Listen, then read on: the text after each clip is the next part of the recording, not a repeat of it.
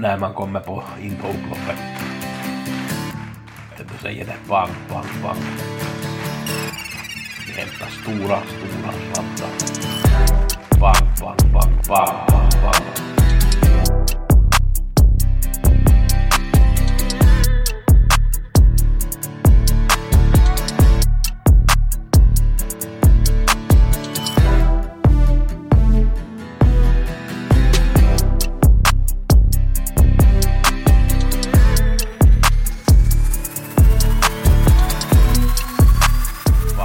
Vi har veckopodden med Gusse. Kan konstatera att hästarna kan ha sina bra dagar och de kan ha sina dåliga, dåliga dagar. Samma sak är det väl med vi spelare också. Får ju kolla mig i spegeln och erkänna och säga att jag hade en dålig dag på tipsen på Solvalla. Det är ingenting som man kommer ifrån och det medger jag själv också. Vi får göra bot och bättring den här veckan.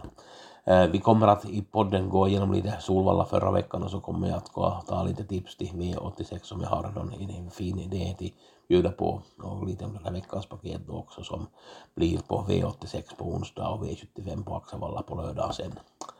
Eh, första loppet, åttan, Mellby Imperial vann. Jag hade ju lite tänkt att den skulle bli fast på innespår och den skulle ha blivit fast också men så kom det galoppen på Eh, nummer fem bäst eller Time Ever och så hittade Magnus ut där och, och gjorde ett bra lopp där och det körde ganska friskt tempo och vann på 12 och 9. Nordic Star Thomas som gick i spets var trea i mål, det var en bra insats på 13 och 0.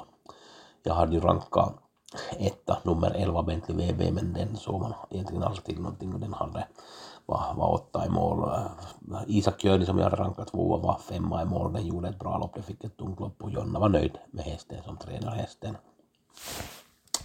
Johan Hills var tvåa och den avslutade väldigt bra, den ska vi se upp för nästa gång.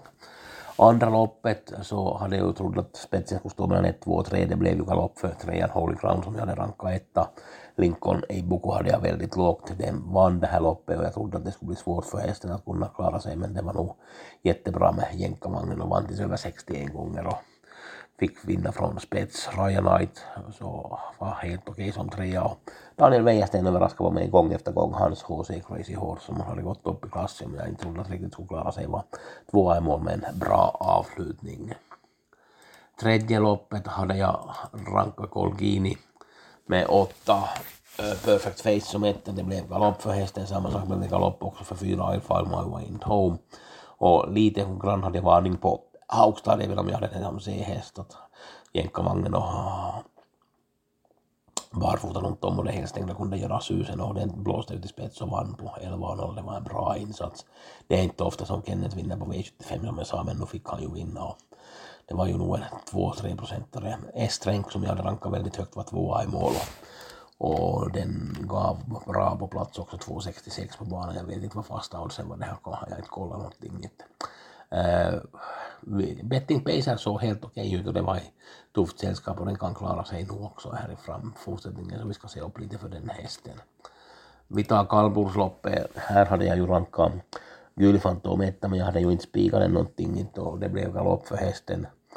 Lite varm där för den här galoppen också och Gulifrodo vann, det hade jag nog i C-gruppen men jag nämnde om att den kanske behövs ta med på systemet där och, och Almranders var tvåa, Nordvin var trea, Buskablik fyra. De här hade jag ganska högt förstås också. Tangesven, jag tyckte Jorma kunde ha kört lite annorlunda så skulle han kanske kunna ta en plats där i det här loppet gick på 24,9 så att den bättrade nog på från de här finska tiderna ganska rejält och var femma i mål. Det var en helt okej insats men jag tycker att den skulle borde vara till de tre bästa för att få helt godkänt. Jag har inte pratat med kretsen kring hästen någonting efteråt så jag vet inte någonting vad de har att säga om den.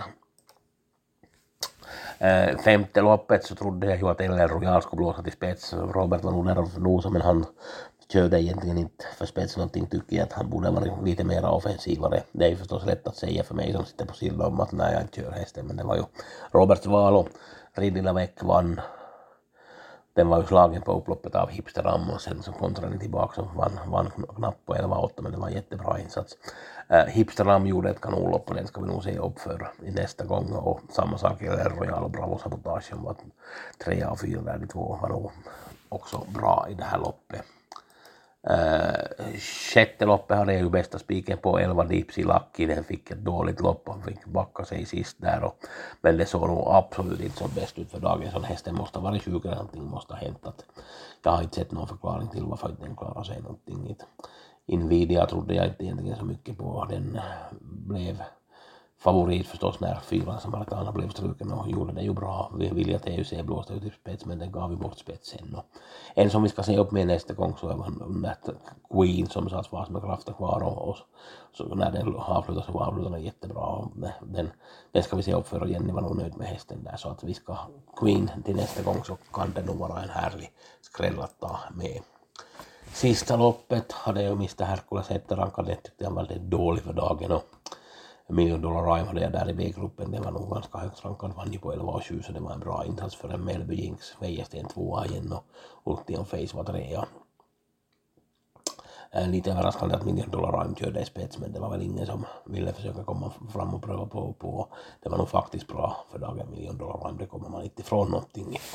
Och det var ju en svårfunnen V20 som gav jättebra på, på, på lördagen var det tre stycken som som hittade den och, och den gav eh, 21 miljoner någonting så att jag fick i alla fall inte 7 rätt och jag var långt ifrån, och jag var långt ifrån 6 rätt också och långt ifrån 5 rätt också. Jag stannade väl på 4 rätt på mitt system om vi ska säga ärligt hur det ligger till.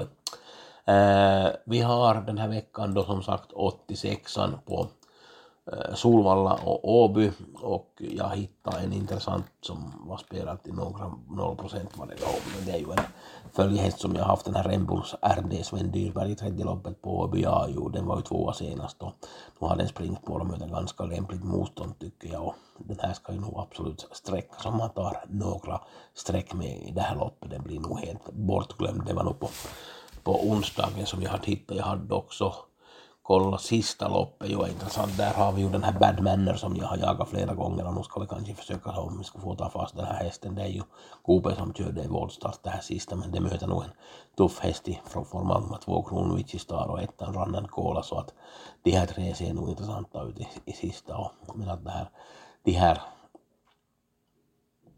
behöver nog kanske sträckas åtminstone. De här tre har ju förstås inte gjort någon ranking ännu men jag ville nog nämna om det i den här podden som jag gör så har vi ju på V7 på, på Axevalla på lördag. Jag har inte kollat, eller jag vet inte, de här startlistorna har inte kommit någonting när jag gör den här podden så vi får ju se vad det blir men att i alla fall tipsen kommer på onsdag och på lördag och mera information om det sen i det här mejlen som ni får ut och, och, och kontakta mig på gustav.hager.gmail.com och Gustav med F som i Fredrik på slutet där så får ni lite mera information om ni vill ha någonting om de här tipsen som jag ger. Lycka till på spelet alla och ha en bra travvecka.